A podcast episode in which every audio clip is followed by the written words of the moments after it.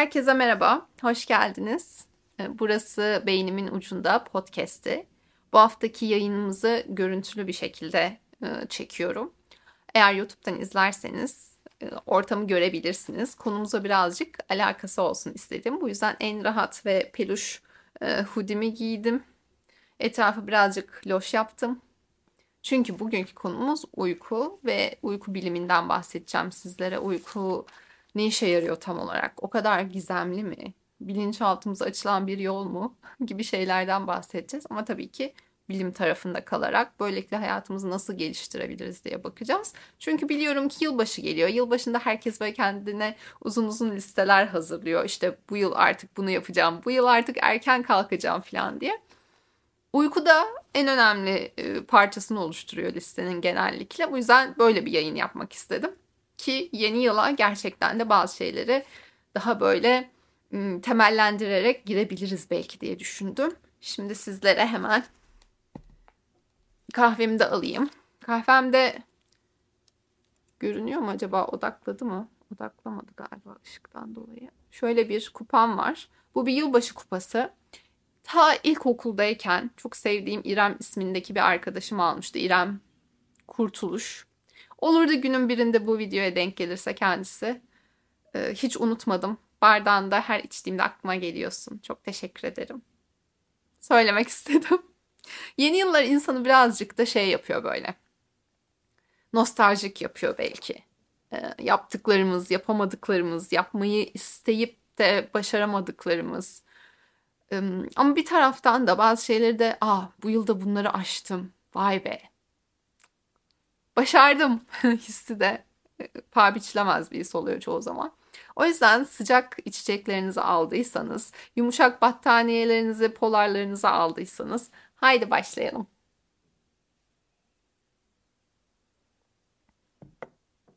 Uyku hep yıllar yıllar boyunca böyle çok gizemli, uyuduğunuzda astral seyahatler yaptığınız, işte ruhunuzun bedenden çıktığı, dolaştığı, başka yerlere gittiği ya da bedeniniz o şekildeyken başka şeylerin bedeninize girebildiği gibi böyle bir sürü mitlere, hikayelere konu olmuştur. Hmm, dinlerin öylesi haline gelmiştir. İşte rüyada vahiy almak gibi.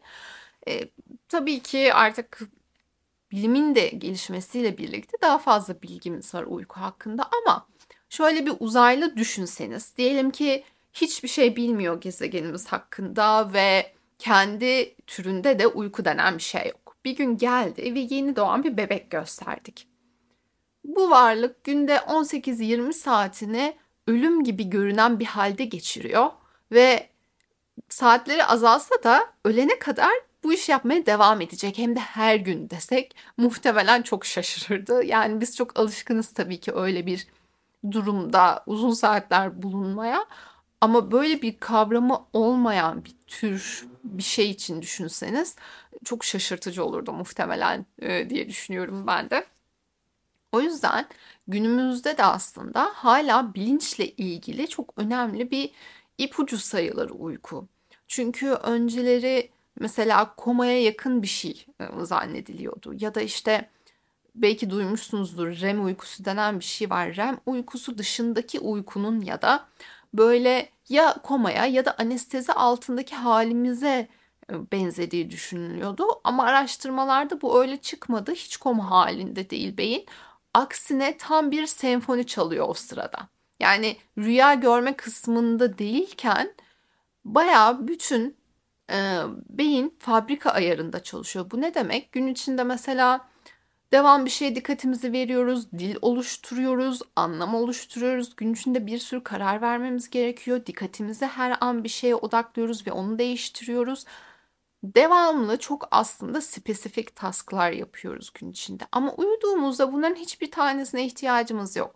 Ve beyin kendi baseline'ında yani bir şeyi ekstra yapmadan çalışma fırsatı buluyor. Böyle olunca da işte bütün e, alanları, bütün hücreleri resmen aynı nasıl diyeyim aynı seviyede hadi diyelim e, teşbihte hata olmaz aynı seviyede çalışıyor. Bu beynin bir e, nevi rahatlama fonksiyonu ama aynı zamanda da bulunan şey araştırmada birbirine böyle sanki küçük paketçikler taşıyor alanlar. Bak bu bunlar bugün oldu.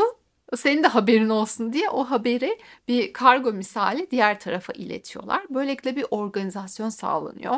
Fazlalıklar atılıyor. Yani gece bizim şehirlerde çöplerin toplanması gibi beyin de aynı işi yapıyor aslında ve bütün bunlar sebebiyle uykuya ihtiyacımız var. Öncelikle bunu söyleyelim. Şimdi REM ve REM olmayan kısımdan az önce bahsettim. Uykunun bölümleri aslında bunlar. REM ve REM olmayan kısım. REM ne demek? Rapid Eye Movement. Yani hızlı göz hareketleri demek. Çünkü bu aşamadayken rüya görüyoruz ve gözlerimiz de hızlı bir şekilde oradan oraya oynuyor. Bilmiyorum şu anda yapıyorum görünüyor mu ama e, bu yüzden böyle bir isim almış. Onun dışında kalan bölümlere de e, non-REM deniyor. Yani REM olmayan bölümler NREM şeklinde yazılıyor. Ama bu alanlarda da gerçekten önemli işler yapılıyor. REM olmayan kısımlarda da REM birçok şey için önemli olsa da.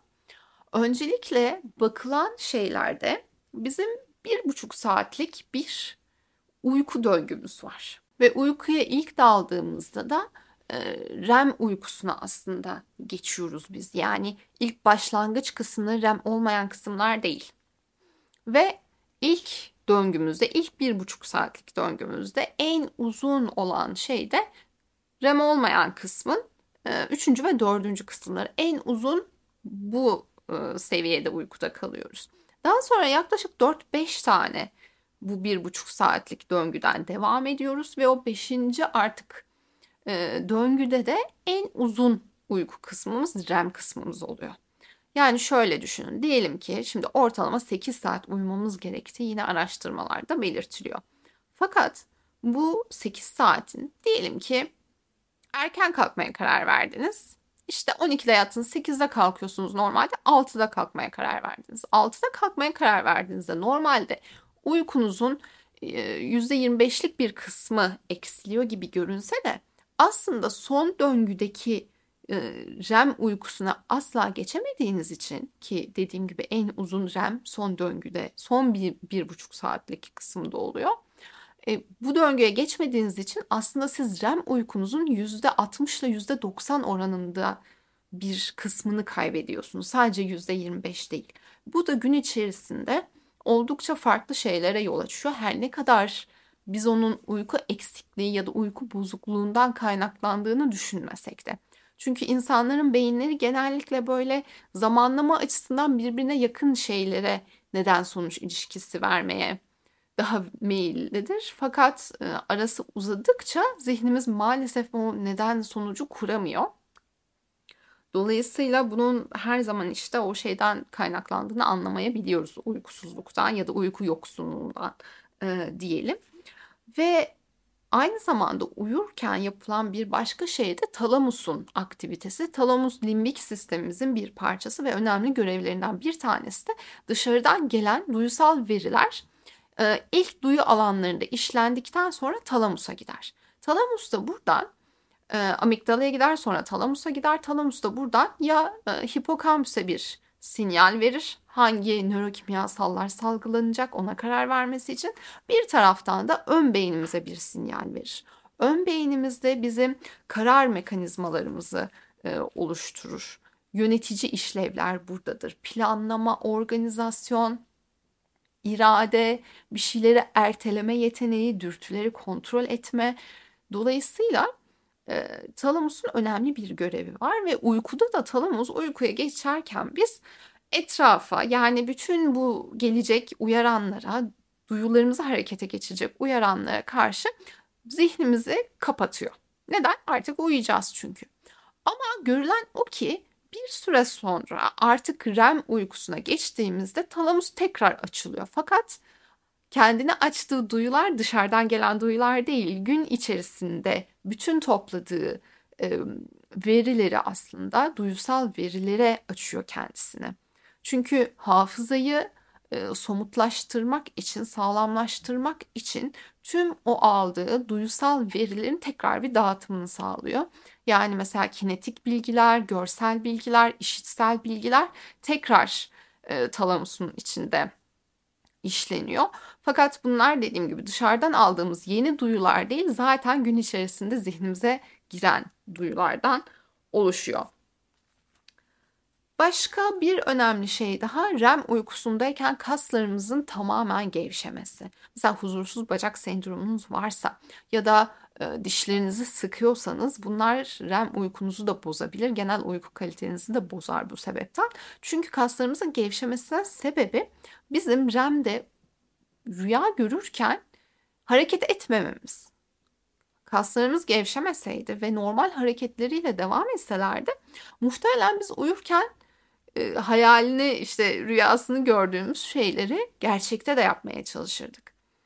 Ki zaten e, uyur gezerlerin de en büyük e, kendisine tehlike yarattığı ya da etrafına tehlike yarattığı noktalardan bir tanesi bu. Kaslarının gevşememesi ve bir şekilde harekete geçmeleri. Bu yüzden önemli bir husus. Bu da kasları gerçekten de gevşemesi uyku sırasında. Uyku yoksunluğu kısmımıza baktığımızda uyku yoksunluğu dediğimiz şey e, sürekli olarak birkaç saatten fazla şekilde uykun gerektiğinin altında kalması. Burada talamus az çalışıyor uyku yoksunluğu olanlarda. Araştırmalarda göre, görülen şey bu. Demiştim ya hani dışarıya bütün şeylere duysal veriler kapanıyor talamus normal çalıştığında ama işte talamus az çalışıyor uyku yoksunluğunda gün içerisinde de. Ee, bu da demek oluyor ki ön beyine sinyal gönderir dedim talamus. Ön beyine işte fazla gerektiği gibi e, uyaranlar, haberler gitmemeye başlıyor. Bu sefer ne oluyor peki? Bizim yönetici fonksiyonlarımız işte o karar vermemiz, düşünmemiz, mantığımız, planlamamız, organizasyonumuz, kendi dürtülerimizi kontrol edebilme yeteneğimiz hepsi daha da azalma gösteriyor. Artık uyku yoksunluğu çok fazla kronikleştiyse muhtemelen bu sorunlarımız bize kaygı vermeye çoktan başlamıştır ama bunu yine uykuyla eşleştirmekte zorlanırız. Çünkü özellikle de sanayi toplumlarında uykusuzluk o kadar normal bir şey gibi görülmeye başlıyor ki fakat gerçekte yaklaşık 150 yıllık bir epidemik bu sayılabilir uyku yoksunluğu. Özellikle de ergenler konusuna geleceğiz. Orada çok önemli şeyler oluyor. Beyin hala gelişmekte olduğu için diyeyim. Bunun dışında duygu regülasyonu yine yapılması zor. Çünkü ön beynimizin yine tam olarak efektif çalışmamasından dolayı. Dahası bu kısımda aynı zamanda da dedim ya limbik sistemde talamus, e, hipokampüs diye. Hipokampüsün en önemli şeylerinden bir tanesi de vücudumuzdaki açlık ve tokluğu e, sinyallerini göndermesi ve gerekli hormonların salgılanmasını sağlaması. Eğer uykusuzsak hele ki kronikleştiyse ama bir gecelik uyku eksikliği için de aynı şey geçerli. Hep daha fazla açlık hissederiz ve Biraz sonra da geleceğiz o konuya aslında ama sadece açlık hissetmiyoruz. Aynı zamanda algımız birazcık değişiyor. Dopaminden kaynaklı neyin ödül olduğu, neyin olmadığı konusunda birazcık kafamız karışıyor. Bu yüzden mesela uyku eksikliği, uyku yoksunluğu e, taşıyanlara bazı yemek fotoğrafları gösterilmiş. Bu yemek fotoğrafları normalde nötr olarak karşılayacakları yemekler olsa da yani ne seviyorum ne de sevmiyorum herhangi bir yemek işte dedikleri yemekleri bile oldukça pozitif görmüşler. Pozitif görmekle de kalmamışlar. O yemekle yemeyi çok daha fazla arzulamışlar. Yani istatistiksel olarak belirgin şekilde fazla o yemekleri yemek istemişler. Bu da özellikle diyet yapmaya çalışan insanlarda çok önemli bir nokta. Çünkü hem daha aç oluyorsunuz hem de normalde yemeyeceğiniz yiyecekleri çok daha fazla yemek istiyorsunuz. Bırakın normalde sevdiğiniz yiyecekleri. Böyle bir handikapı var. O yüzden mesela diyebileceğim şudur ki diyetisyeninizle de çalışırken sadece aldığınız kalori, yaptığınız spor bunlar tabii ki çok önemli. Ama uyku olmazsa vücudunuz gerekli sinyalleri gösteremeyecek. Sizin diğer taraftan koyduğunuz emek boşa gitmesin. Bu yüzden uykuyu düzenlemek de yeni yılda sadece daha dinç olmak için değil, diğer hedeflerimiz, diğer koyduğumuz maddelere de destekleyici bir e, etken olacaktır. Mesela işte e, kilo vermek, kilo almak gibi şeylerde. Bir diğer e, konuda da ha tabii ki uykuda şeker düzenleniyor. İnsülin salgılanması, şekerin düzenlenmesi, e, şeker depolarının tekrar gözden geçirilmesi bunların da hepsi uykuda yap- yapılıyor. Bu yüzden sadece açlık tokluk da değil aslında şekerinizin düzenlenmesi özellikle de şeker hastasıysanız uykunuza çok daha fazla dikkat etmenizi öneririm naçizane. Bunun dışında çalışan bellek dediğimiz bir şey var. O anda mesela etrafınızdaki şeyleri algılarken önceki bilgilerinizle kaynaştırmak için kullandığımız bir bellek türü çalışan bellek. Bu konuda da işte çalışan belleğin kapasitesinde azalma olduğu fark edilmiş. Bu yüzden mesela trafikteyken özellikle etraftaki ipuçlarını fark etme, dikkati buna göre yönlendirme, dikkatle de çok ilişkili çünkü çalışan bellek yöneltme konularında daha zorluklar e, çekilmiş. Özellikle de araştırmalarda ergenlerde yani Amerika'da 16 yaşında ehliyet alınabiliyor. Ergenlerin e, sebep olduğu trafik kazalarında alkolden çok uyku eksikliği ve kronik uyku yoksunluğu neden olarak gösterilebiliyor. Şimdi buradan devam edecek olursak eğer bir de hepiniz duymuşsunuzdur sirkadyen ritim denilen bir şey var. Yani bize ne zaman uyanacağımızı, ne zaman uyuyacağımızı söyleyen bir e, mekanizma bir nevi. Şimdi sirkadyen ritimde önemli olan şey yetişkinler saat 9 civarı ilk melatonin denilen maddeyi salgılama e, aşamasına giriyorlar. Suprakiasmatik nükleus denilen bir bölüm var. Pineal e, salgı bezinin hemen orada. O da iki gözümüzün böyle arkada çapraz birleştiği noktada hemen bu alt beynimizde ön lobumuzun e, alt iç kısmında bir parça. Burada sadece 20 bin tane beyin hücresi var. Böyle deyince çok gibi gelebilir ama aslında 100 ee, milyar tane beyin hücremiz var bizim e, sinirimiz var sadece beyin kısmında. O yüzden ona kıyasla çok da ufak bir alan. Bu alanda melatonin salgılanmaya başlıyor. Melatonin hakkında bugünlerde o kadar çok yanlış bilgi var ki hele ki e, bir takviye olarak kullanılmasından kaynaklı. Melatonin uykunuzu ilerleten ya da size uyku veren bir şey değildir. Bu melatonin uyumanız için gönderilen sinyaldir sana uyu diyen sinyaldir. Yani melatonin eğer bunu bir koşu yarışı olarak görürsek koşuyu başlatan taraftır.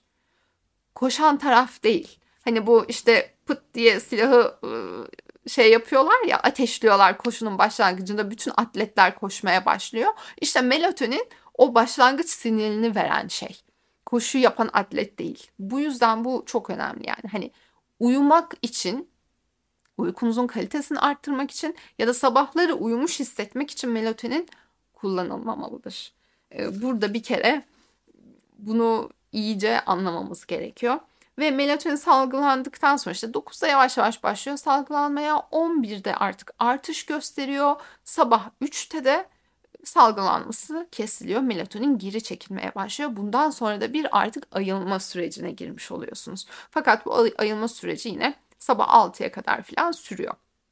Şimdi burada önemli olan şey melatoninle aslında bizim uyku baskısı dediğimiz şeyin yani adonisinin farklı şekillerde çalışması. Birbirlerine bağlı olarak çalışmıyorlar. Adonisin denilen madde biz uyandıktan birkaç saat sonra böyle saat belki 10 civarında falan salgılanmaya başlıyor.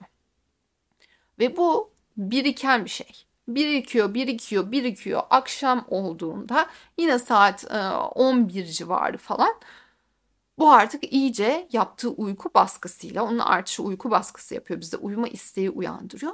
Artışla artık tap noktaya buluyor ve uyumamızı sağlıyor. Zaten melatonin de e, eş zamanlı olarak salgılanmaya başladığı için bütün sinyalleri toplamış oluyoruz. Ama dediğim gibi bu iki mekanizma birbirine bağlı değil. Peki bu ne demek? Diyelim ki siz bir gece uyumadınız. Ders çalışacaksınız. Başka bir şey oldu. Parti yaptınız. Uyumadınız. Kendinizi gerçekten e, sirkadyen ritmin etkisiyle melatoninle birlikte çok böyle zor ayakta duruyor gibi hissedebilirsiniz saat 3'e 4'e kadar.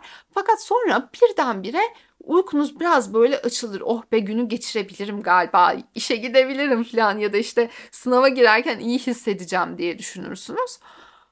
İşte bunun sebebi e, aslında adonisinin salgılanmasının ya da biriken adonisinin yok olması değildir.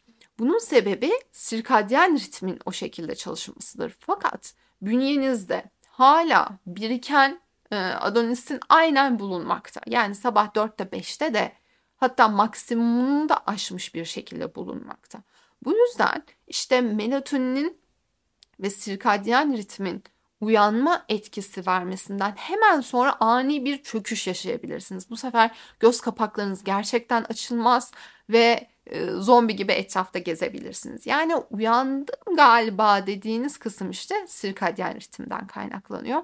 Bu yüzden de bunların aslında bu iki mekanizmanın uyku mekanizmasının, uyku baskısının ve sirkadyen ritmin eş zamanla çalışsa da birbirine bağlı olmadığını anlayabiliyoruz. Şimdi gelelim önemli şeylerden bir tanesi de kafein kullanımı. Maddelerde bizim yarı ömür dediğimiz bir şey var. Vücuda girdikten sonra o maddenin yarısının e, atılması zamanla yarı ömür deniyor. Şimdi bir kafein içtiniz. Diyelim ki bu kahve. Bir yudum da alayım. Bu kahve. Bunu içtiniz. Bunun yarı ömrü 5 ila 7 saat. 5 ila 7 saatte beynimizde sadece yarısı çıkmış oluyor. Ondan sonra da karaciğerden tamamen dışarıya atılıyor. Karaciğerdeki bunu yapan enzim genetik olarak farklılaştığı bulunmuş. Yani bazı insanlarda çok daha hızlı bir şekilde kafeini sindirebiliyor. Bazı insanlarda daha yavaş oluyor bu dışarıya atılması. Ama beyindeki ömrüne baktığımızda kafeinin 5 ila 7 saat arasında. Peki ne yapıyor? Adonisinin yerleşmesi gereken, uyku baskısını ver, verirken yerleşmesi gereken beyindeki reseptörlere gidip kafein yerleşiyor. Sen bir çekil oradan diyor. Gidiyor kendini yapıştırıyor reseptöre. E ne oldu? Adonisin hala etrafta. Hala beynimizin etrafında birikmeye devam ediyor. Yani bizim aslında ayılma dediğimiz, uykumuz açıldı dediğimiz şey kafeinle birlikte bir fake. Uyku etraftan kaybolmuyor. Kafeinin işte o yarı ömrü geçtikten sonra o reseptörlerden atılıyor yarısından ve oraya yavaş yavaş adenosin yerleşmeye başlıyor. Ama unutmayın ki diğer yarısı hala kafeinin orada.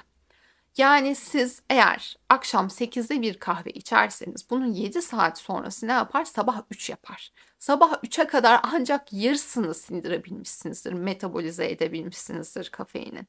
E, sonra tabii ki bu yeterli uyku kalitesini göstermesini, göstermenizi de etkiler ve ertesi sabah işte yorgun uyanmak, bir türlü kalkamamak gibi şeyler ya da uyandıktan sonra saat 10-11'de uykunuzun gelmesi tamamen bununla alakalı olabilir. Yine dediğim gibi aralar uzun olunca böyle 7 saat falan insanın mantığı aradaki neden sonuç ilişkisini kuramayabiliyor. En büyük sıkıntılarımızdan biri bu.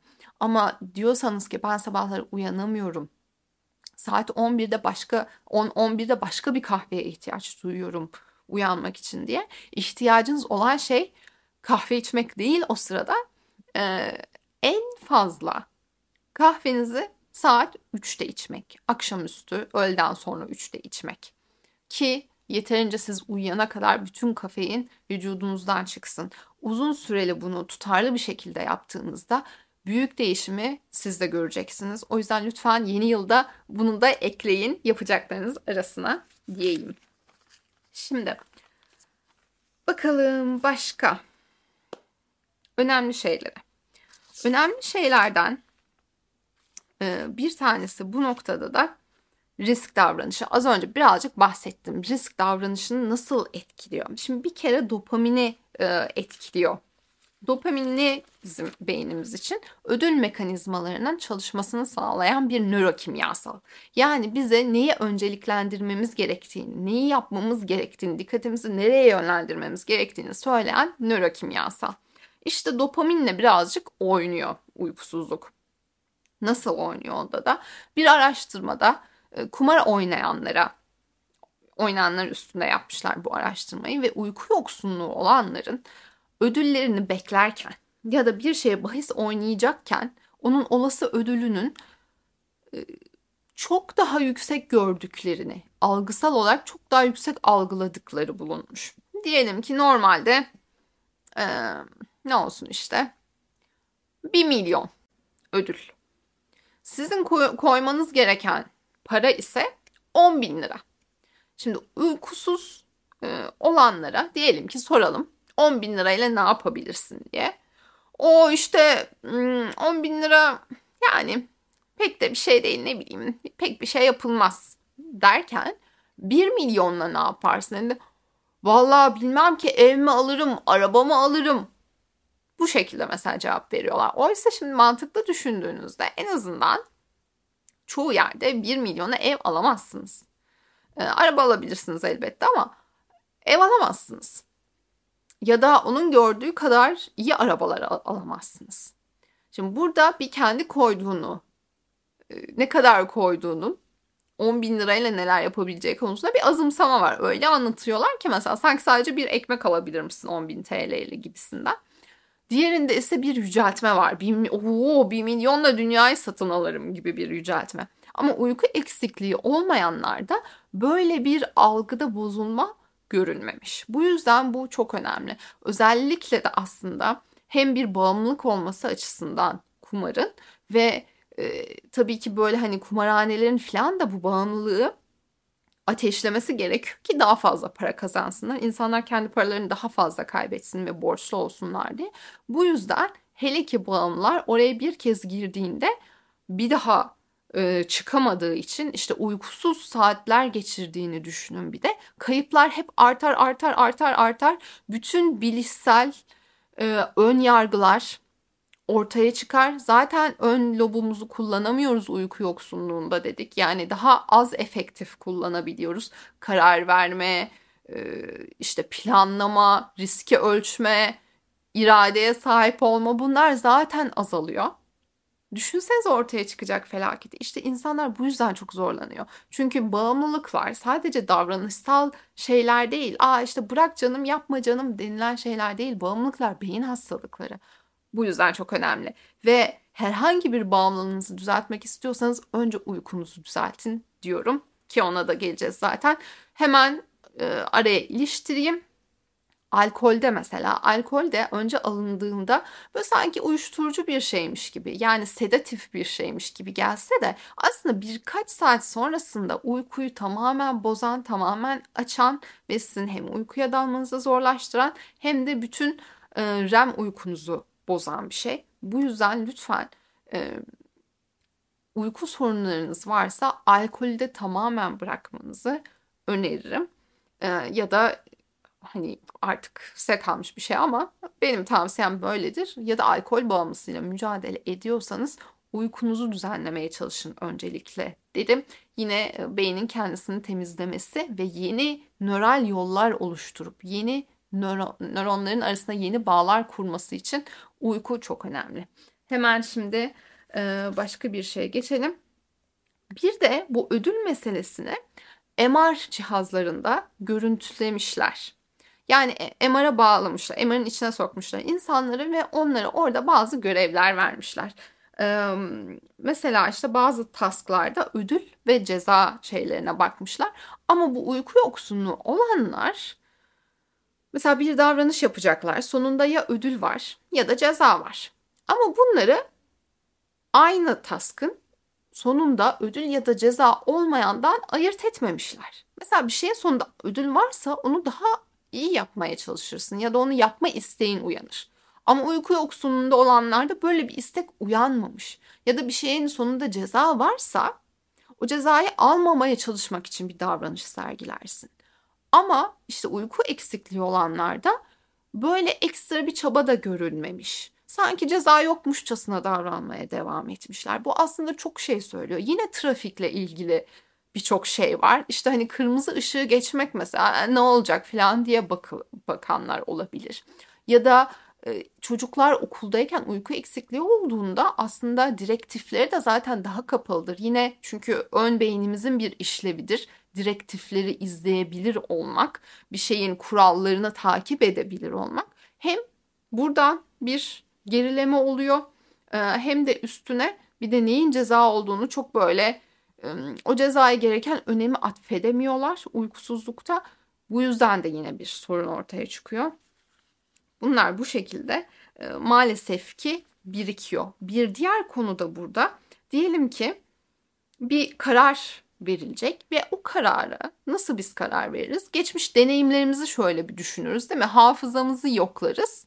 Ona göre bir risk analizi yaparız. Fakat görülmüş ki uyku yoksunluğu olanlarda sadece çok kısa bir geçmişte diyelim ki bir işi yapıyorsunuz, bir işe karar vereceksiniz. O işi 10 yıldır yapıyorsanız bu karar verirken sadece böyle bir iki haftadaki olaylar olayları gözden geçirmiş uyku yoksunluğu olanlar ve ona göre karar vermişler ve dolayısıyla genellikle de e, taraflı bir karar vermiş oluyorlar ve sonuca bakıldığında da bu araştırmada insanların faydadan çok zarar gördüğü ortaya çıkmış. Çünkü düşünsenize şimdi 10 yıllık tecrübenizi daha fazla veriyle gözden geçirip bir sonuca ulaşmak var. Bir de iki haftalık ya tamam belki de dünya satışını yaptınız mesela iki haftada. O çok iyi sattık bugün de iyi satarız bütün paramızı yatıralım buna diye verdiniz. Sonra hiçbir şey kalmadı elinizde bu da olabilir.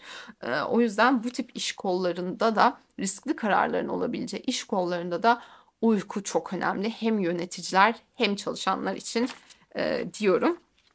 Bir diğer şeyden hani zaten amigdaldan bahsettik nasıl yiyecekleri e, daha keyif verici olarak görüyor nötr olmasına rağmen diye. Başka neye bakabiliriz? E, bilişsel kontrolleri az zaten dediğim bilişsel kontrollerin az olmasının sebebi yine ön beynimizdeki e, verimsizlik. Tepkileri ketlemeler az. Yani eğer işte bu da yine karar vermeyle alakalı. Çünkü biz sadece duygularımızı olduğu gibi dışarı bo diye vurmuyoruz. Duygu regülasyonu denen bir şey yapıyoruz. Ortama göre ayarlıyoruz. Ee, kendi kendimiz onu sindirebiliyoruz ya da sindirmeyi öğrenmemiz gerekiyor. Şimdi olgunlaşma koçluğu yapan birisi olarak yetişkinlerin çoğunun maalesef bunu yapamadığını çok iyi biliyorum. Hem de çocukluktan gelen bir beceri ve e, öğretim olduğu için. Fakat normal şartlarda diyelim ki yapmamız gerekiyor. Ya da tepkilerimizi ketlememiz var. Her şeyi her yerde her istediğimiz kelimeyle söyleyemeyeceğimizi yetişkinler olarak biliyoruz. Ama işte uyku yoksunluğu olduğunda o tepkileri ketleyemiyoruz. İnsanlar hep işte uykusuzken huysuz deriz, sinirli deriz, şu deriz, bu deriz. İşte bu sebepten dolayı. Yani normalde alttan alabileceğiniz bir şeyi tolerans gösterip daha böyle nezaket içerisinde kendinizi ortaya koyabileceğiniz bir durumda bunları yapma olasılığınız düşüyor diyelim ki. O yüzden e, bu yine önemli bir konu özellikle de sosyal hayvanlar olduğumuz için. Ve bir de diyelim ki bir e, go no go testi denen bir şey yapılmış. Burada bazı resimler gösteriliyor insanlara ve bazı tip resimler mesela diyelim ki hayvanlar çıktığında go butonuna bas yani git butonuna bas. Şeyde de ıı, bitkiler çıktığında da no go butonuna bas yani gitme kal butonuna bas deniyor. Fakat insanlar bunları gördüğünde uykusuzken daha yavaş oluyor tepkileri.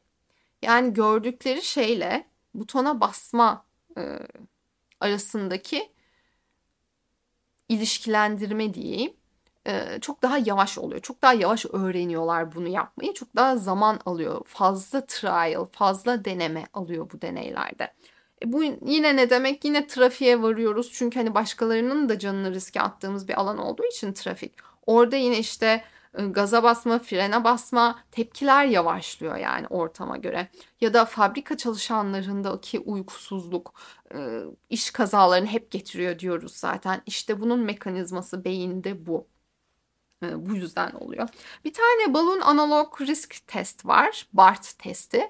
Ben bunu tezimde de kullanmıştım. Çünkü risk algısı ve risk davranışı üzerine çalışmıştım. Narsistler ve sosyal kaygısı olanlar üzerinde. Bu yüzden bunu kullanmıştım. Mesela burada ilginç olan bir şey var. Bir risk testi bu. hangi konularda risk alacağınızı e, ölçüyor aslında. Şimdi tek gecelik ilişki riski almak uykusuz, uyku yoksunluğu çeken erkeklerde aynı kalmış. Yani bir değişim görünmemiş erkeklerde. Uykulu olsun olmasın normalde ne risk alıyorsa tek gecelik ilişki için yine aynı riski alıyor. Kadınlarda ise azalıyor. Bu demektir ki kadınlar uykusuz olduğunda tek gecelik ilişkilerden kaçınıyorlar. Ben burada hemen tabii ki sosyal bir durum arıyorum. Her zaman söylediğim gibi e, sosyal kodları ya da sosyolojiyi ciddiye almayan bir e, psikoloji olamaz. Eksik kalmıştır, yarım kalmıştır ve manipüle ediyordur. Buna çok inanıyorum. Özellikle manipüle ettiğine çok inanıyorum. Hani bu New Age spiritüel yaklaşımların da en büyük söz en büyük konusu bu bence en büyük zararı burada söz konusu. Çünkü hep içimize dönelim, bütün rahatı içimizde bulacağız. Elbette ki içimiz çok önemli. Benim de zaten işim bu. Kendi beynimizi ve davranışlarımızı düzenlemek. Ama orada kaçan şey bütün huzuru, bütün çekimi, bütün parayı, bütün hayatı içimizde bulacağımız. Oysa dışarıda hala sosyal kodlar var. Hala eşitsizlikler var, ekonomik eşitsizlikler var, politik eşitsizlikler var, cinsiyet eşitsizliği var yani bir sürü şey var ve ben içime döndükçe onlar sanki sorun değilmiş de bendeymiş bütün sorun gibi e, bir şey oluyor. Bu konuda dikkat etmek lazım diye düşünüyorum. Şimdi yine dopaminden e, devam edecek olursak bu uyanmayı sağlayan ilaçlar, uyarıcı maddeler dediğimiz yani hem bağımlılık yapanlar hem yapmayanlar e, bunlar aslında dopaminin metabolize edilmesini önlüyor salgılanan do- dopaminin. Yani bunu önledikleri için aslında dopamin devamlı sistemde dolaşmaya devam ediyor ve dopaminin uyanıklıkla olan ilişkisi de daha önceki araştırmalarda tespit edilmiş bir şey. Bu yüzden aslında uyanık kalıyoruz. Yani e, bize özellikle o az önce bahsettiğim işte uyku maddelerinden arındırdığı için değil durum. E, bu yüzden hem etrafta dopamin oluyor hem işte uyku veren maddeler oluyor aynı zamanda kortizol oluyor adrenalin oluyor. E bunlar hem bize çok kaygı veren de şeyler. Yani bizim tehlike durumlarında en çok salgıladığımız nörokimyasal. Bu yüzden her an yine her zaman bahsettiğim o zaten travmaya da kapı ar- e, aralayan modda kalmış oluyoruz bizler. Burada özellikle de e, katekolamin denilen e, maddeler işte adrenalin ya da nöropinefrin gibi metabolize edilmesini önlediği için bunların işte asıl e, uyanıklık oluyor ve bunların metabolize edilmesi, sindirilmesi yani bizim uykuya olan eğilimimizi arttırıyor. Çünkü düşünsenize full e, adrenalin salgılanmışken nasıl uyuyabilirsiniz ki? Her an bir ayıdan kaçma modundasınız çünkü. E, dolayısıyla bu da etkiliyor. Dahası şimdi asıl duyguyla ilgili tarafları da birazcık gelelim. Uyku yoksunluğunda caydırıcı duygular dediğimiz yani hani genellikle negatif duygular denir ama şöyle kulağımı da düzelteyim. Caydırıcı duygular demek daha doğru. Çünkü bir şeyi yapmaktan size alıkoyan duygulardır bunlar ve duygunun negatifi ya da pozitifi yoktur. Tüm duyguların bir işlevi vardır hayatımızı sürdürebilmemiz için ve hayatta kalmamız için. Bu işte caydırıcı duyguların işlenmesini etkiliyor. Mesela işte kaygı, öfke, intihar düşüncelerinin artması mesela e, özellikle de ergenlerde. İrritabilite. İrritabiliteyi tam Türkçe yani çok fazla çevirisi var ama ben size şöyle anlatayım irritabilite. Ay, yaptığınız böyle tam iğrenme gibi değil ama böyle bir huzursuzluk veren. Yani hmm, işte bu duygu irritabilite. Yani ben dikkat eksikliği ve hiperaktivitesi olan biri olarak düzenli olarak bu hisse kapılıyorum.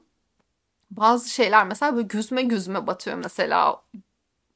Tam öfke de değil ama hem huzursuz ediyor beni böyle derimden çekip alasım var bir şeyleri ama yapamıyorum da gibi bir his. Böyle yerimde otursam oturamıyorum. Ee, öfke, huzursuzluk, engellenmişlik, istediğini yapamama hislerinin bir karışımı olarak bakabiliriz bu duyguya. Ve bir gecelik e, uyku eksikliği sonrasında da yapılan araştırmalar göstermiş ki amigdalanın çalışması %60 artıyor bu insanlara yılan, örümcek, işte çöp gibi fotoğraflar gösterildiğinde. Yani zaten tehlikeli olabilecek şeyleri biz uykusuzken yüzde altmış daha fazla tepki veriyoruz onlara. Yine duygu düzenlememizi sağlayamadığımız için büyük ihtimalle. Şimdi bunun da ötesinde sadece e, dedim ya mesela işte nötr yemekleri daha pozitif algılıyoruz. Ama nötr insan yüzlerini yani duyguları da hem kendimiz daha fazla negatiflerini yaşama eğilimindeyiz hem de diğer insanlarda insanların yüzleri nötr olsa da onları daha negatif anlama eğilimindeyiz. Mesela işte daha sinirli algılıyoruz, daha üzgün anlıyor, algılıyoruz, daha tehditkar algılıyoruz bunları. Uyku yoksunluğumuz olduğunda. Ayrıca en önemli şeylerden bir tanesi de antisosyal e, yüz ve beden ifadelerini daha iyi ayırt ediyoruz. Prososyal olanları ayırt edemiyoruz. Prososyal ne demek işte? Yardım eğilimi olan, işbirliği eğilimi olan, yani size yakınlaşıp olumlu bir sosyal ilişki kurmanıza sağlayan eğilimleri algılayamazken antisosyal olanları, kırıcı, dökücü, e, size zarar verme tehlikesi barındıran, ihtimali barındıran şeylere daha iyi çekiyoruz. Kısacası biz uykusuzken, uyku yoksunluğu çekerken dünya çok daha negatif bir dünya oluyor bizim için ve içinde yaşanması da zor oluyor. Çünkü kendi kapasitemizi de aşağı çekiyoruz. Kendimizle ilgili olan algımızda daha az yapabilir, daha az başarabilir, daha az savaşabilir varlıklar haline geliyoruz kendi zihnimizde. Bu yüzden de işte depresyon, kaygı, e, bütün negatif eğilimlerimiz art, artıyor bu sebeptendir ki. Sanki böyle dünya herkes bizim peşimizde, herkes dışarıda bizi avlamak için bekliyor. Yani işte iş arkadaşımız ayağımızı kaydırmak istiyor, ailemiz bizden nefret ediyor, erkek kız arkadaşımız bizi her an aldatacak. Bu şekilde bakmaya başlıyoruz dünyada ve düşünebiliyor musunuz? Bunun kronik olduğunu düşünün. Artık bu özellikleri siz olarak algılıyorsunuz ve davranış paterniniz de bu şekilde devam ediyor ve davranış repertuarınız da böyle oluşuyor. Ve bir şekilde o insan haline geliyorsunuz. Artık dünyanın çok negatif olduğunu falan düşünüyorsanız lütfen uykunuzu düzenlemeye çalışın. Evet, bu ha bunun dışında da kendi duygularını ayırt etmede zorluk çekiniyor. Hep duyguyu yaşamak, duyguyu hissetmek deriz ama bunun için önce ayırt etmemiz lazım bu negatiflikler artınca insanların dışarı vuran tek duygusu oluyor. O da öfke. Üzgünsün, öfkeleniyorsun. Bir şeyi seviyorsun, öfkeleniyorsun. Ya 5 yaşında bir çocuk değilsen sevdiğin şeye takılarak ya da onun hayatını zorlaştırarak değil tam tersi davranman gerekir. Ee, hep öfke. Yani ne duygusu yaşarsan yaşa acıkıyorsun, öfkeleniyorsun. Hangi hissi ya da duygu yaşarsan yaşa dışarı vuran tek şey öfke ve agresyon oluyor. Sadece bu da değil, başkalarında da duyguları ayırt edemiyoruz. Bu ne demek peki başkalarında duyguyu ayırt edememek? Empati yapamamak demek. Empati becerimiz de düşüyor. Bazen insanlar Aa, hiç empati yapmıyor falan diye yargılıyoruz ama belki onlar da uyumuyor. Ve düşünün eğer gerçekten sizin 7-24 çalışmanızı bekleyen bir iş varsa ki ben böyle bir işte bulundum hayatımın hatasıydı.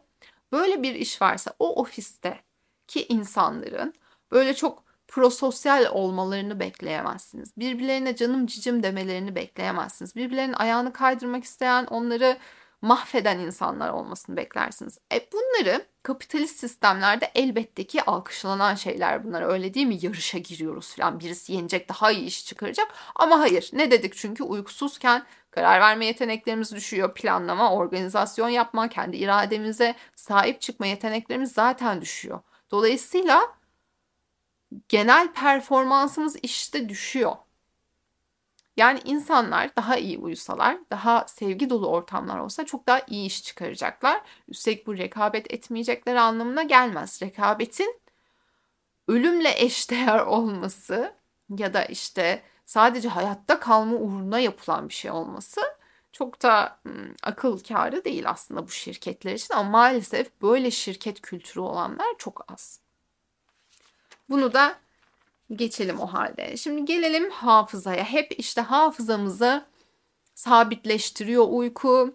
işte bir şeyi tam yeni öğrendiğimiz bir şeyin üstüne uyursak çok daha iyi o aklımızda kalır. İlk öncelikle yapılan araştırmalarda her türlü hafızanın uykuyla birlikte sabitleşmeye ihtiyacı olmadığı bulunmuş. Yani her hafıza için geçerli değil bu. Genellikle episodik hafızalar için geçerli. Yani kendi hayatımıza dair biyografik hafıza oluştururken geçerli.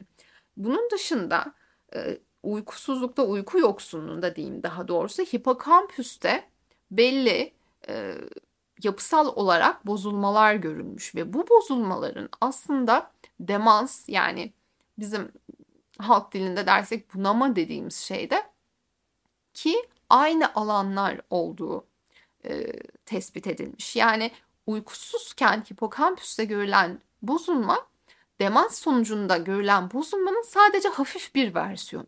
Bu yüzden işte uyku çok önemli. Eğer çünkü kronik bir şekilde buna maruz kalırsanız zaten çoktan beyniniz zarar görmüş oluyor. Belki de hala araştırmalar devam ediyor.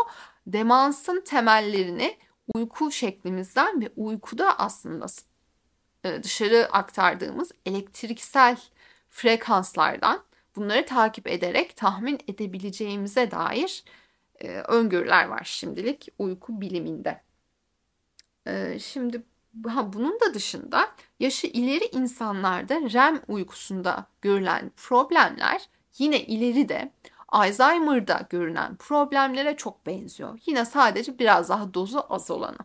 Dolayısıyla hem REM uykusu önemli Alzheimer için e, overall yani genel olarak demans için de hipokampüsteki etkileri önemli uyku yoksunluğunun. Şimdi benim için özellikle de travma odaklı çalışan biri için en önemli nokta uyku hakkında. Uyku diyelim ki o gün başınıza kötü bir şey geldi. istenmeyen bir olay geldi. Belki de travmatik büyük bir olaydı. Ama şimdi şunu hemen ayırt edelim. Olaylar tek başına travma değildir. Sizin olayları nasıl işlediğiniz, bedeninizde ve zihninizde nasıl algıladığınızdır travma. Bu yüzden hani travmatik olaylar dediğimde travma olasılığı, travma yaratma olasılığı olan olaylardan bahsediyorum işte. Deprem olmuş olabilir, bir kaza geçirmiş olabilirsiniz, başka duygusal yükü çok fazla olan bir olay olabilir. Bunlardan sonra eğer uyu, uyursanız o gece. Şimdi hafıza daha da pekişecek. Ne yapacağız? Hani e, daha da kötü olarak hatırlayacağız diye insanları böyle olaylar sonrası uyumasını engelleyen terapistler olmuş tarihte. İşte bu öğütü veren insanlar olmuş. Lütfen bunu yapmayın. Aksine uyuyun. Neden mi? Çünkü beynimiz şunu yapıyor uyuduğumuzda. O korkunç olayları, o çok zorlu olayları duygusal olarak. Olayların hafızasını sabitleştiriyor. Evet, onu katılaştırıyor. Ama nasıl bir hafıza bu? Film izlediğiniz gibi bir hafıza olayı size ne olduğunu, neyden tetiklendiğini, neyin orada tehlikeli unsur olduğunu bunların hepsini çok güzel işliyor beyninize. Ama aynı zamanda ne yapıyor biliyor musunuz? Duygusal yükünü azaltıyor bunun uyumak. Bu en önemli nokta.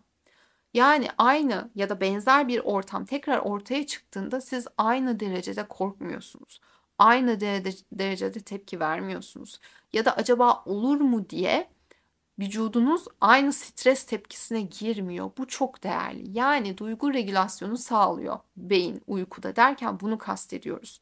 O duygular aynı ağırlıkta çıkmamaya başlıyor ertesi gün. Yapılan araştırmalar bunu göstermiş. O yüzden duygusal olarak çok ağırlığı olan, travmatik, büyük, küçük fark etmez. Zor bir gün geçirseniz bile lütfen o gün uyuyun ve o gün anlattığımız saatlere göre uyuyun. Yani 11'de yatakta olun ve 8-9 saat uyuyun. Uyumaya çalışın daha doğrusu. Bunun için eğer bu konuda problem yaşıyorsanız terapistinize, doktorunuza bunları danışın. Ee, eğer ek hiçbir şekilde olmuyorsa e, hem bilişsel yöntemler öğrenebilirsiniz terapistinizden uykuda, uyku öncesinde kullanabileceğiniz metotlar hem de psikiyatristinizden de belki ek takviye almak faydalı olabilir tabii ki ama lütfen kendinize uygun olması açısından mutlaka doktora giderek yapın. Biliyorum ki insanlar rastgele bir şekilde uyku ilaçları alıyorlar. Ama bu beynin bu kadar hani hassas işler, sizin lehinize işler yapmaya çalışırken onu daha da bozmak istemeyiz diye düşünüyorum. Her zaman dediğim gibi vücudumuzla işbirliği içinde çalışmak zorundayız. İyiymiş gibi olan şeyler daha da kötü sonuçlanmasın diye. Şöyle düşünün aynı yola çıktığınız takım arkadaşınızı o size pas veriyor gol atasınız diye siz onun ayağına çelme takıyorsunuz. Hani beynimize böyle bir şey yapmayalım. O yüzden lütfen doktorunuza danışın diyorum. Bu çok önemli işte. Bu duygu yükünden arındırması beynin e, çok değerli bir şey. Korkunun tepkisini azaltıyor. İkinci önemli ve gerçekten bana çok ilginç gelen şey ise uyuduktan sonra işte bu korkulu olay, bu bizi e, tehdit eden olay her neyse onu bir de konteksine göre duygu halini ayarlamayı e, hallediyor uyurken. Ne demek bu? Diyelim ki bir yılan gördük o gün. Çok korktuk. Böyle neredeyse ısırılıyorduk ya da ısırıldık bir şey oldu yani. Ve o gece uyuduk. Ertesi sabah tekrar eğer yılan görürsek bir kere ne biliyoruz? Ya da yılan olabilecek bir çevrede bulunursak ne biliyoruz? Aa olayı çok iyi hatırlıyoruz. Nereye girdik, ne oldu, yılan neye benziyor, nasıl tepki verdi bunları çok iyi hatırlıyoruz bir kere. Beynimiz bunlara sabitledi. Ama o kadar da korkmuyoruz. Dehşete düşmüş değiliz. Herhangi bir fobimiz oluşmadı yılana karşı. Neden? Çünkü uyuduk. İşte bu noktadan sonra da yaptığı şey şu. Diyelim ki şehrin ortasında yüzlerce insan varken bir yılan görseniz ormanda tek başınıza gördüğünüz kadar korkmuyorsunuz ya da öyle tepki vermiyorsunuz. Öyle bir korku tepkisi vermiyorsunuz. İşte beyniniz bunu ayırt ediyor. Konteks dedim ya.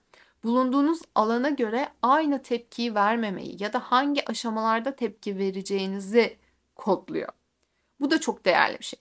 Ve fobiler, fobileri çalışırken uyku bu yüzden çok önemli. Çünkü fobisi olan insan isterse 100 kişinin yanında olsun o fobik nesneyle karşılaşsın. İsterse tek başına olsun her tarafta aynı tepkiyi veriyor. Uyumak çok önemli. Özellikle de araştırmalarda şu da bulunmuş. Maruz bırakma terapisi vardır fobiler için. Ee, burada basamaklı bir şekilde korktuğunuz nesneyle yakınlaşmaya başlarsınız. İşte önce fotoğrafını görürsünüz, daha sonra gerçeğini uzaktan görürsünüz, sonra yakından görürsünüz gibi ya da nesne olmayabilir, sosyal fobi gibi bir şey olabilir. Böyle bir liste çıkarırsınız terapistinizde. Sonra o adımları yavaş yavaş yaparsınız. İşte bu maruz, her maruz bırakma terapisinin hemen arkasından uyuyan kişilerde kaygıların çok daha azaldığı, çok daha çabuk bir şekilde tedavi oldukları görülmüş. Eğer bir fobiniz varsa lütfen ve terapi alıyorsanız elbette ki uykunuza dikkat edin, uyuyun. Mutlaka uyuyun. Bırakın beyniniz size destek olsun olması gerektiği gibi onu sabote etmeyelim. Ben de burada beyin hakları savunucusu olarak yeni bir dernek bir kursam acaba diye düşünüyorum. Devam edelim bakalım başka söylediğim, söylemediğim bir şey var mıydı? REM uykusu uzun süreli belleğin e, gerçekten de sağlamlaşmasında rol oynuyor. Çünkü biz önce e, bütün öğrendiğimiz, gördüğümüz işte hafıza olarak kaydedeceğimiz bütün bellek parçalarını kısa süreli bellekte tutuyoruz. Daha sonradan uzun süreli belleğe gitmesini bekliyoruz. İşte bu uzun süreli bellekte dediğim gibi özellikle episodik ıı, belleklerde uyku çok fazla e, işe yarıyor diyebiliriz. Şimdi ve şunu da söyleyeyim az öncekiyle alakalı olarak hoşnut olmadı olaydan sonra işte bu uyuması engellenenler, aa hafızanı işler, bu gece uyuma denilen insanların çok daha kaygılı ve o olaya tepki ya da ipuçlarına olan tepkisinin asla sön, sönmediği belirtilmiş e, araştırmada. Üstelik o ilk gece uyumadıktan sonra iki gece boyunca uyku telafisi yapılsa da yani işte 8 saat değil de 12 saat uyutuyorsunuz iki gece ardı ardına ama yine de o duygusal tepkisi azalmıyor. Bu duygu regülasyonunu yapmamış oluyor.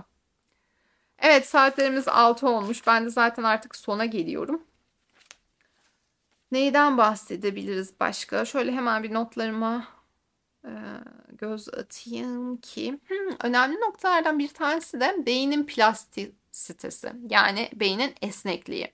Beyin öğrendiği şeylere göre dışarıdan aldığı çevresel girdilere göre ya da genlerinin çalışma şekline göre, epigenetiğe göre değişim gösterebiliyor. Önceden, önceden şey vardı işte beyin bir kere oldu mu değişmez, hücre oluşmaz, yeni ağlar oluşmaz. Böyle bir şey yok. Beyin oldukça esnek bir şey. Tabii ki 25 yaşının sonuna kadar, ergenlik 25 yaşında bitiyor bu arada. 25 yaşının sonuna kadar tamamen e, daha üst performansta esnek oluyor. Ama en esnek olduğu noktalar 2-3 yaş arası. O yüzden çevre çok önemli burada.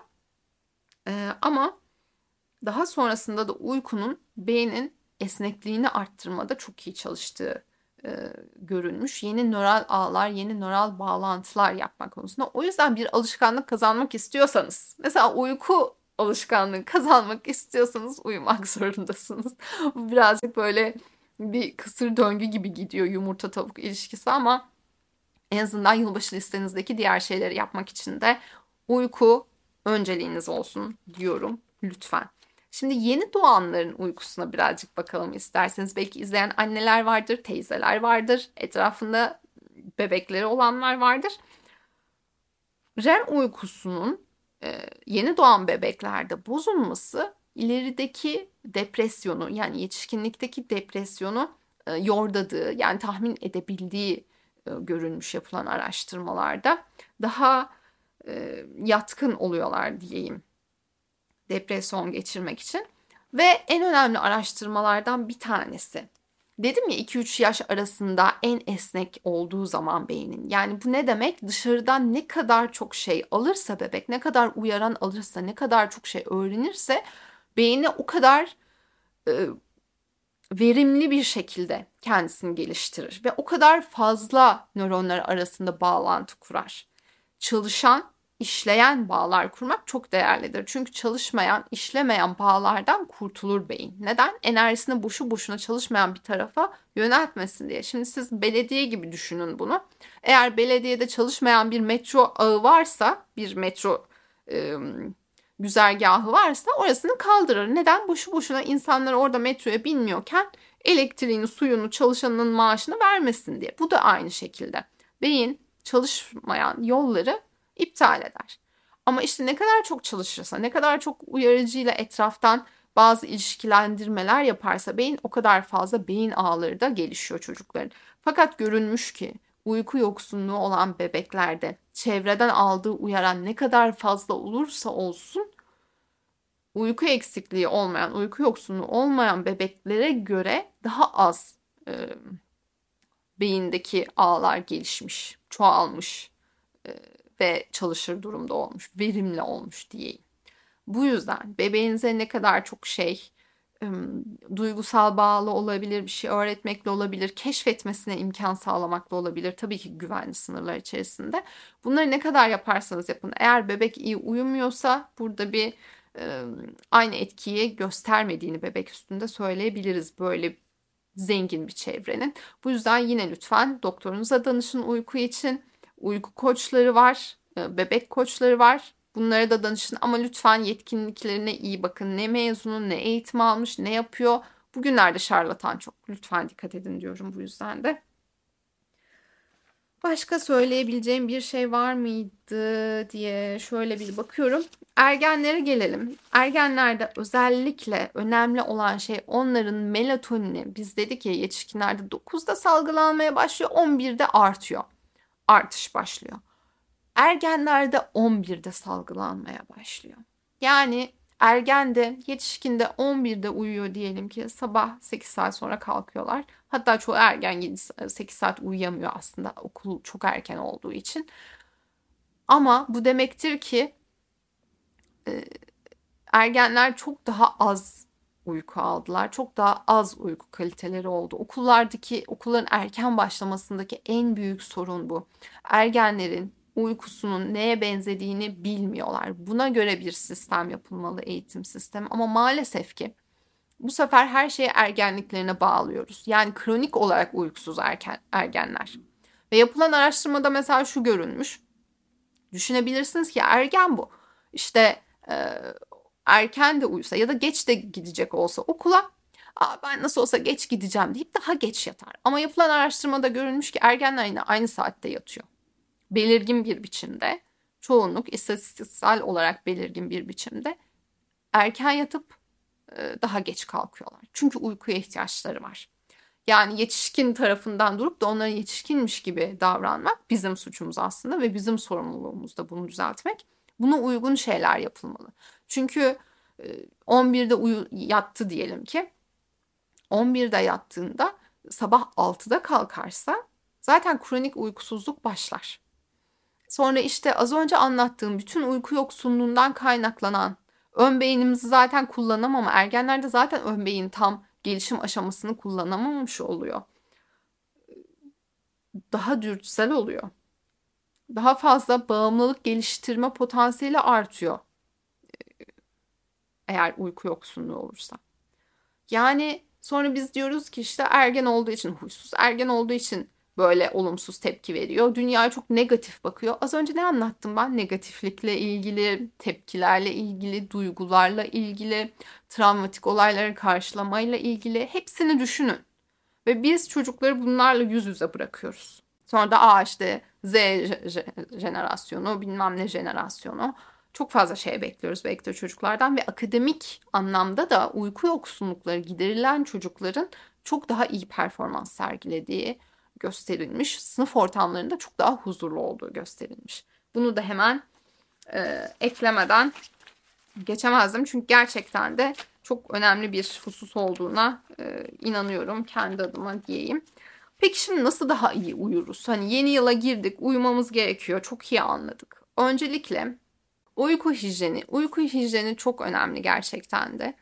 Burada yapmamız gereken şey öncelikle dijital bir hijyen sağlamak. Yani uyumadan en az bir saat önce bütün dijital şeyleri etraftan kaldırmak. Televizyon, telefon, bilgisayar, fotoğraf makinesi her şeyi. Çünkü burada aldığımız mavi ışık e, gerçekten de beynimizle oyun oynuyor diyebiliriz. Ve oradaki bir de üstüne tabii ki bazı mesela sosyal medyada gezinmek bize bazı duygular e, uyandırıyor. Kaygı uyandırıyor. Özellikle insanlar o kadar negatif ve kendi negatif hayatlarının belki de sefil hissettikleri hayatlarının acısını başkasından çıkarmaya o kadar eğilimli ki sanki onlara kötü bir laf söyleseler onları böyle dibe batırsalar hani bu cancel culture denilen şey var ya bunu yapsalar sanki kendi ertesi gün hayatları bir anda bir milyoner hayatına dönecekmişçesine insanları aşağı çekme derdindeler. Bu yüzden sosyal medya özellikle ergenler olmak üzere hepimizin e, işlevsiz duygular, negatif demiyorum yine, işlevsiz duygular açığa çıkarmasına çok e, sebep olabiliyor. Ve bunları da yine duygu regülasyonunda hepimiz problemler yaşadığımız için ve duygu regülasyonunda e, duyguları işleme konusunda da sinir sistemimiz ekstra zorlandığı için uyku öncesinde olmaması gereken bir şey. Diğeri hep sıcakta uyumak iyiymiş gibi gelir ama 18 derece ile 28 21 derece arasında olması gerekiyor oda sıcaklığının ki bizim bedenimizin ısısı da tam böyle uyku moduna o derecelerde geçmiş oluyor. Bu da yine önemli. Sıcak bir duş almak, e, bir bitki çayı içmek, uyku yapan bitki çayları tabii ki. Çünkü yine çayda, yeşil çayda kafein bulunuyor. Ya da uyku açıcı mate çayın gibi çaylarda e, uyku açıcılar bulunuyor. Bunun yerine işte ne olabilir? Melisa çayı, rezene, papatya bu tip çaylar iyi gelebilir. Artı bunun da ötesinde yatakta kitap okumamak ya da yatakta bir şey okumamak. Ee, bu önemli çünkü biz yatağı sadece uykuyla eşleştirmek durumundayız. Hatta şunu önerebilirim çok ekstrem boyutta uyku sorunu olanları. Ee, yatak uyuduğunuz yatakta cinsellik de yaşamayın. Yani çok ekstrem gelebilir ama e, gerçek bir uyku probleminiz varsa ve artık canınıza tak ettiyse bunu deneyin. Yani o yatak, o alan sizi hep uykuyu çağrıştırması gerekiyor. Bir diğer ise uyku pozisyonu. Bu genellikle gözden kaçırılan bir şey. Ama eğer omurga sorununuz varsa, ben son bir yıldır çok fazla omurga ve e, duruş problemleriyle yaşadım. Bu yüzden öneriyorum. Bir fizyoterapiste lütfen başvurun. Herhangi bir duruş bozukluğunuz, omurga bozukluğunuz varsa ve gece bunu tetikleyecek, bunun ağrısını siz bilinçli olarak hissetmeseniz bile bu huzursuzluk bedeninize verecek bir pozisyonda yatıyorsanız Bu uyku kalitenizi tamamen bozar ve hiç farkında olmazsınız. Ayrıca 3-5 yıl sonra da bu işte fıtık olarak bir şey bir şey olarak da size geri dönebilir.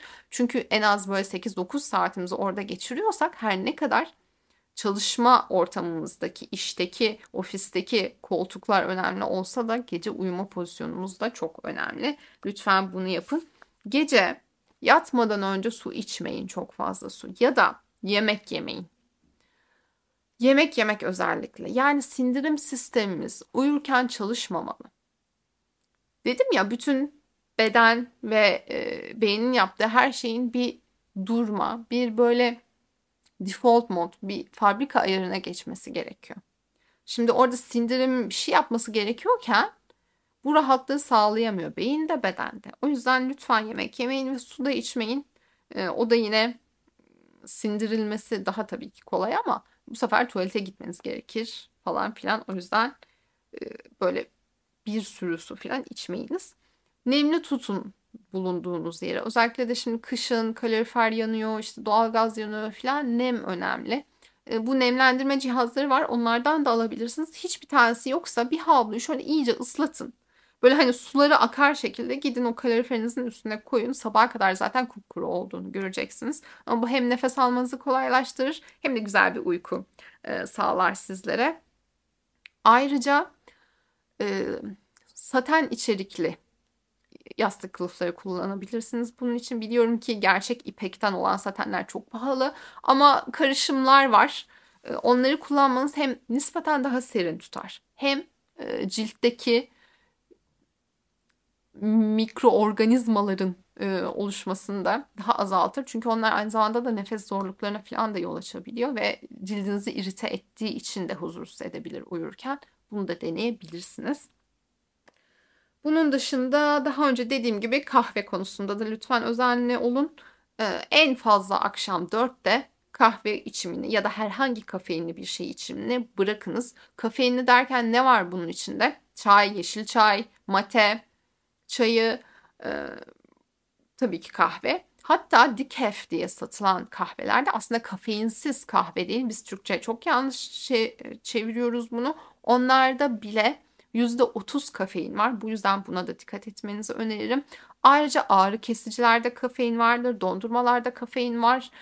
Bunun dışında zayıflama ile ilgili ilaçlarda ya da içeriklerde muhakkak kafein vardır.